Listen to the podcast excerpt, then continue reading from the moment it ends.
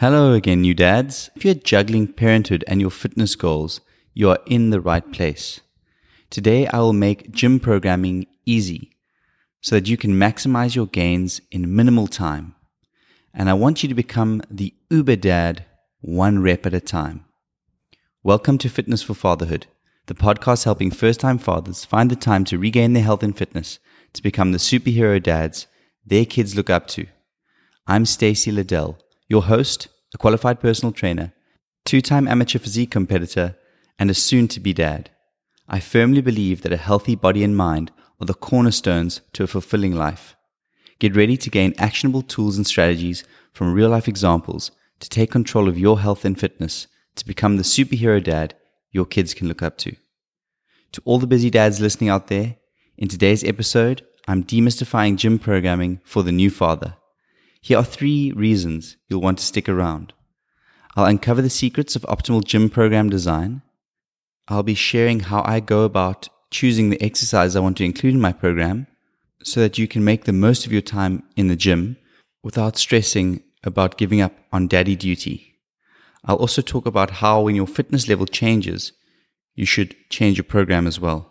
I'll guide you through the strategies to adapt your workout seamlessly, keeping you on track with the ever evolving fitness journey.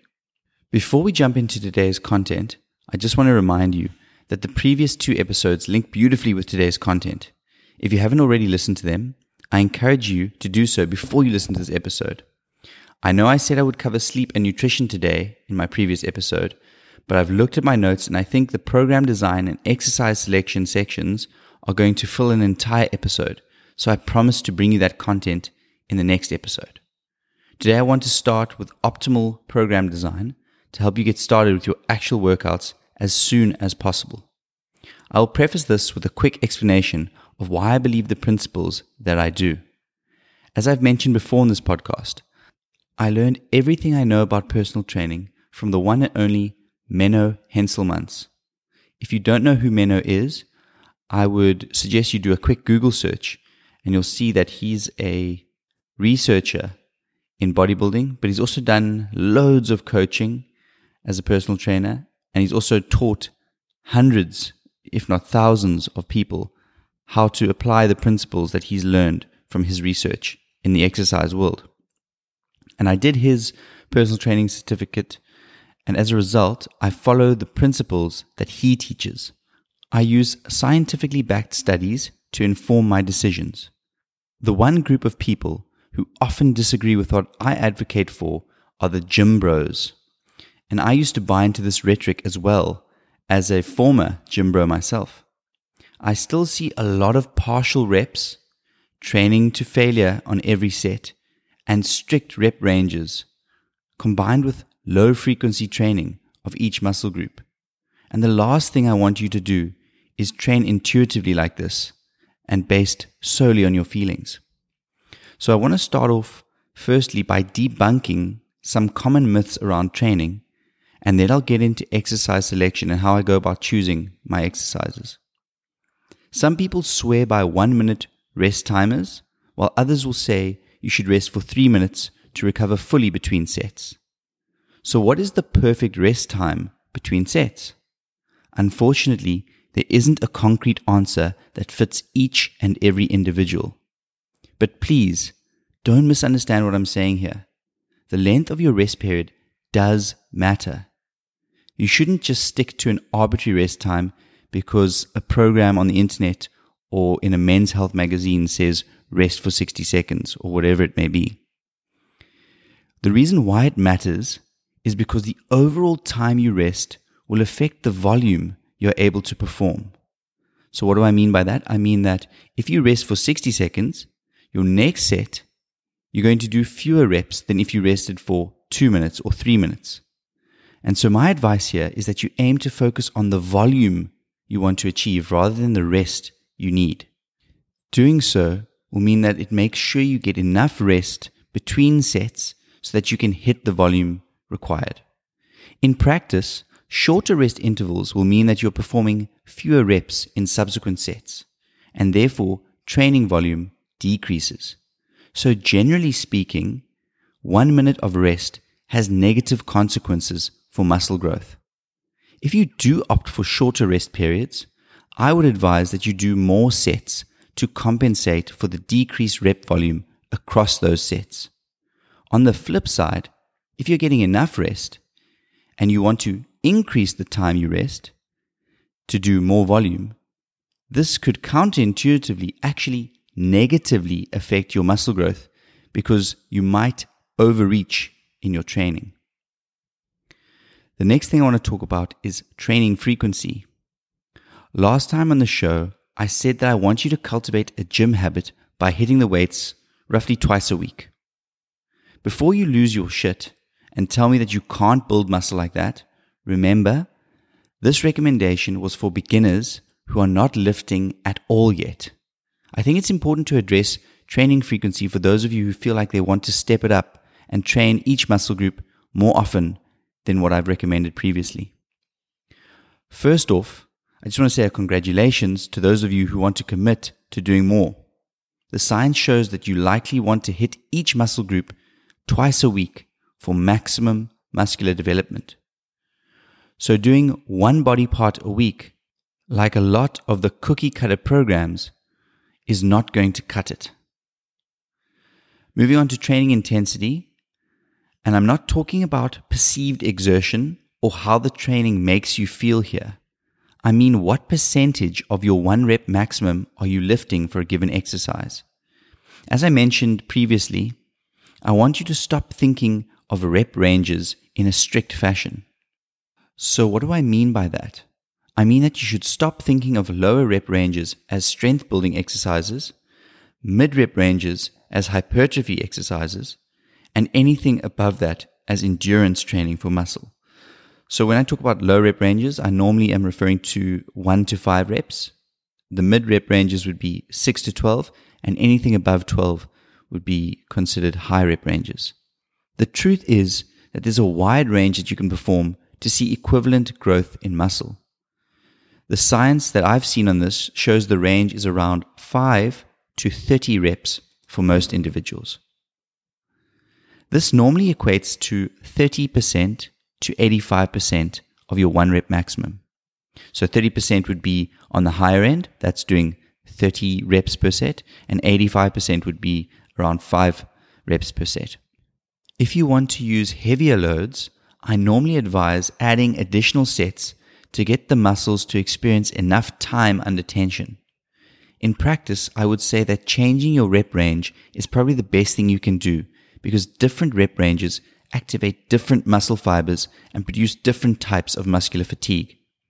So the takeaway here is that you should not limit yourself to the supposed hypertrophy zone of 6 to 12 repetitions.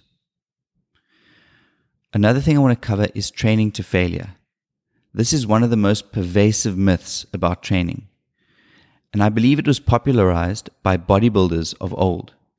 While I have incredible respect for people like Arnold Schwarzenegger and Ronnie Coleman, this training style isn't completely necessary for you. Remember, you're not trying to compete as Mr. Olympia, and also you're probably likely not using the enhancements that they were using to get the response from their muscles to grow. And so, while that might be necessary for a high level competitor, I don't think it's necessary to stimulate your muscles to grow in the way that you want to. Now, I don't want you to think that there is no benefit in training to failure, as some studies do suggest there is more muscular growth when training like this, but I don't think it's completely necessary on every single set. If you feel like you have more gas in the tank, rather than training to failure on each set, I would say include more submaximal sets into your workouts. The reason I make this recommendation is that a set to failure is very taxing and your recovery time will need to be increased for you to perform subsequent sets. Your goal is to hit the volume you want. Remember, that is fundamental. You can use training to failure occasionally, but it does not have to be a staple in every exercise that you do. With those myths busted, let's get into exercise selection and the seven principles that I rely on when selecting exercises. These are a little bit technical, and I am planning to do an episode next week where I distill the practical value of what I'm going to say today, and show you how I go about making decisions between different exercises. So today I'll just touch on them, and hopefully this helps you choose the best exercises based on the goals that you're striving for. Number one is what we call the limit factor. You want to make sure the exercise you're performing sets the limiting factor to the body part you are training. And just by listening to myself say that, I realized that this could be confusing to a lot of you. So let me try and clear up what I mean. If you're doing deadlifts, for example, you're trying to train what we call the posterior chain. That's sort of the back portion of your body, right? Your glutes, your hamstrings. If your grip is the thing that fails every time you attempt deadlifts, you are never going to train your posterior chain optimally. This would make deadlifts ineffective for what you're trying to accomplish. So if this is a concern, you could use gym wraps. And this is actually one of the few times I advocate for using gym equipment or gym accessories to help you lift. This will help you overcome the limiting factor, which in this case is your grip strength. You could also choose a different exercise. Maybe you could try and use machines to isolate these muscles. And I would say you should pay attention to which muscles are getting fatigued when you train. If it's not the target muscle group, this means there are better choices out there. The next principle is compoundedness. I believe that compound exercises are superior to isolation exercises for any given body part as long as it meets the other criteria on this list. In my opinion, it's better to train three muscles at once than training them one by one. And especially for those of you who are extremely busy, it's going to help you save time. You may be asking why it's better to train compound versus isolation. The science shows that compound exercises place higher cardiorespiratory, hormonal, and neurological demands on the body. They are also a more natural way of moving, and this often makes them safer on your joints. They also happen to match the criteria of the other six principles that I'm discussing, which makes them perfect for exercise selection. The practical takeaway here is that you should incorporate compound movements into your workouts, and they should take priority over isolation exercises in most cases. This is not to say that isolation exercises should be completely avoided, because it really depends on what you're trying to target. Third principle is range of motion. The studies show that using a full range of motion is very important when you train. It's certainly better to use full range of motion than partial reps for strength and maybe even for size. Training with full range of motion is also great for mobility, it increases the muscle length, and is less stressful for your nervous system and joints because you can use lighter loads training like this and achieve the same muscular activation. This is a principle we should apply to every single exercise. It shouldn't matter if it's a pushing movement, like the bench press, or a pulling movement, like pull ups. Some other points here to mention are that the gym equipment you are using should touch your body at some point if possible. Think about when you're doing a bench press. Are you getting the bar to touch your chest? And the optimal grip is likely going to be shoulder width apart, but this is not always the case. I know for myself and for many people, when doing a military press, you might want to put your hands slightly wider than shoulder width apart. And the last thing here is that you should take safety seriously. If you're not comfortable with full range of motion because you're a beginner, take your time. It's going to take a bit of time for you to get there, and that's okay. I don't expect you to have full range of motion for every single exercise straight off the bat. It's something you're going to develop over time as you get more practice and as your body and mind adapt to training. Principle four is tissue stress distribution, and this is a bit of a technical one. So, here the emphasis should be on the exercises that apply maximum stress to the targeted tissues and minimal stress to peripheral tissues, such as your tendons. Certain movements may be more favorable than others based on this principle, including favoring free weights over machines, opting for closed kinetic chain exercises, and avoiding movements that stress the body unnaturally. Some of this language is a bit technical, as I said, So let me try and expand a bit here to help those of you who don't understand what I mean. Exercises such as dips, behind the neck presses, and behind the body raises are very unnatural. These exercises place unnecessary stress on shoulders in particular, and, in my opinion, should be avoided. Your core should be engaged when you train, and you should never round your back either. You should keep it neutral or arched when appropriate. And just to clear up what a closed kinetic chain movement is, these are movements which have you fix your hands or feet in place for the given movement and you move your body, not the equipment. For example, a squat is a closed kinetic chain movement because your feet stay fixed in place and you raise your body up and down. For a push up, your hands are fixed in place while you press your body up and down. So I hope that helps clarify what a closed kinetic chain movement is. The fifth principle to consider is dynamic contraction. Exercises that have both eccentric and concentric contractions are best. Eccentric means when the muscle lengthens, and concentric means when the muscles shorten. The science is clear on this. These kinds of exercises are also better for your joints. Doing an eccentric contraction before the concentric contraction often maximizes the amount of force the muscles can produce. Your muscles kind of act like a spring in this regard. If we take the squat as an example, when you load the muscle with the eccentric phase, this is lowering down the body, you're able to more easily get that same weight back up through the concentric phase. If you aren't familiar with the eccentric or concentric phase of each exercise, I suggest you ask a personal trainer, or you can simply jump on Google to find that information quite quickly and easily. Principle six is the strength curve. The strength curve equals the resistance curve. And let me break this down because it's also a bit of a technical point. The main thing here is that for an exercise to be optimally effective, the resistance it provides should match a healthy person's natural strength curve. This means that the level of resistance you feel during the exercise should align with how strong you are at each point in the movement. If there's a mismatch, some muscles may not get stimulated enough for optimal growth. This is probably best explained using an analogy. So I want you to think about doing an exercise such as climbing a hill. At the base of the hill, this is where you have most of your energy and strength. You haven't started training yet. So it's going to be easier for you to start climbing. This would represent the beginning of your exercise movement. As you start reaching the middle of the hill, it's going to get a bit harder. You're exerting more strength to keep climbing.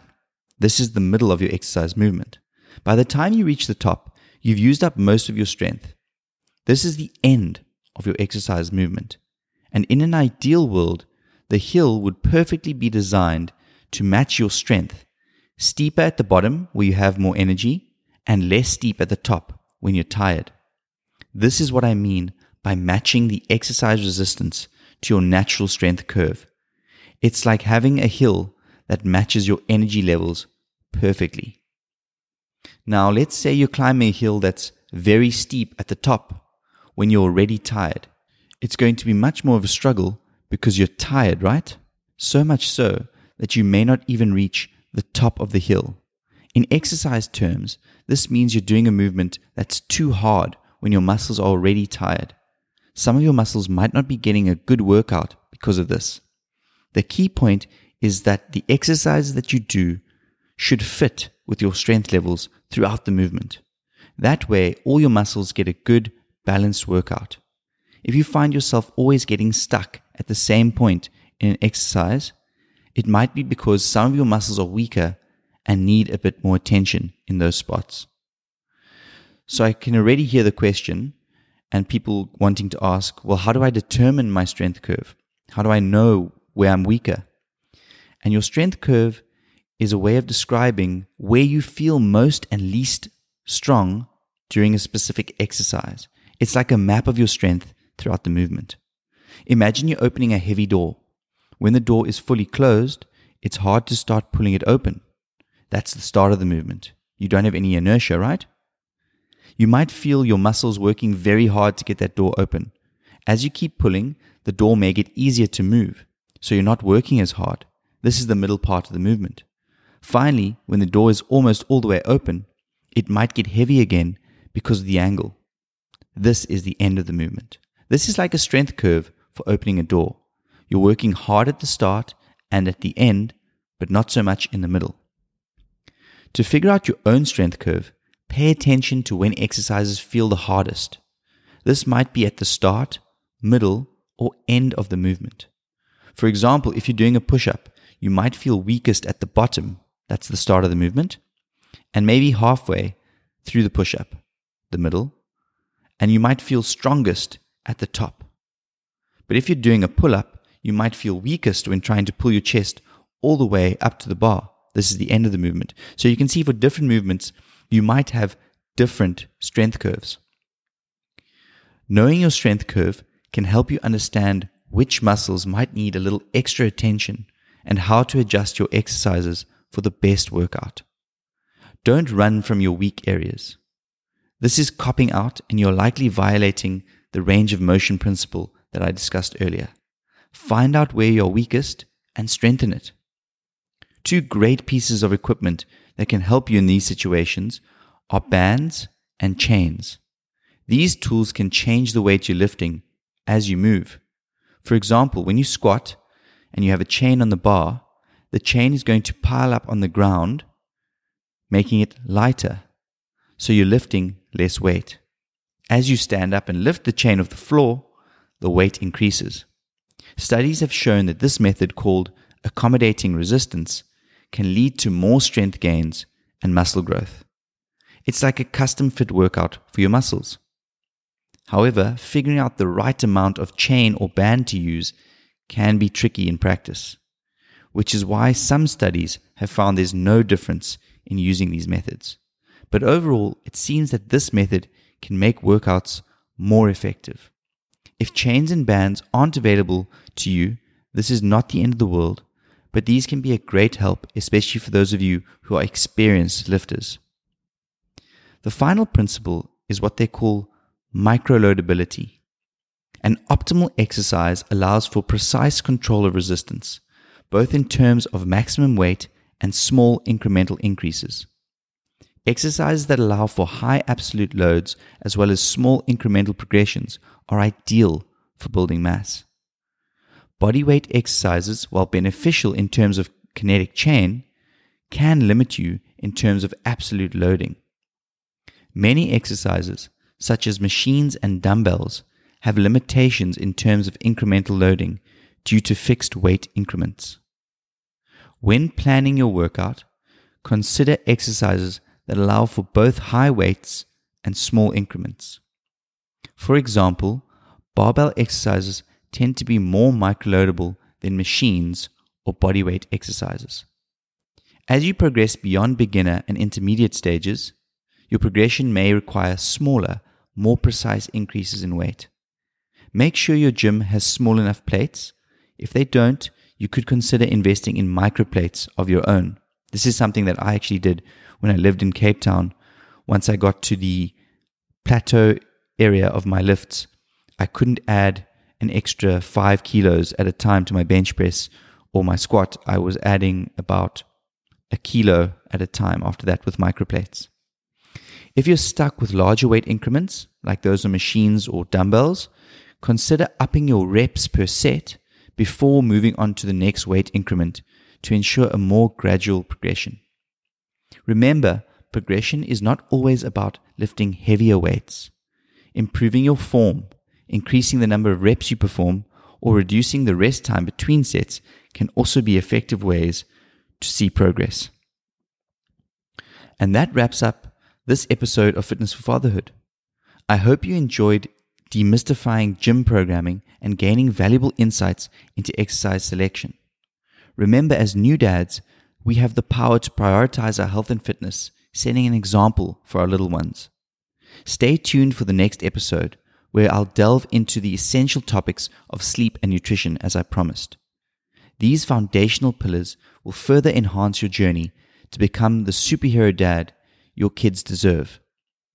If you haven't already, make sure you catch up on our previous episodes. They're filled with valuable information that complements today's discussion.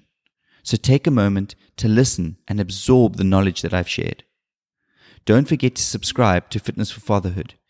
You never miss an episode this way. Together, we will navigate the challenges of fatherhood while reclaiming our health and well being. Let's be the role models our children's strive to be and create a future filled with strength, vitality, and love.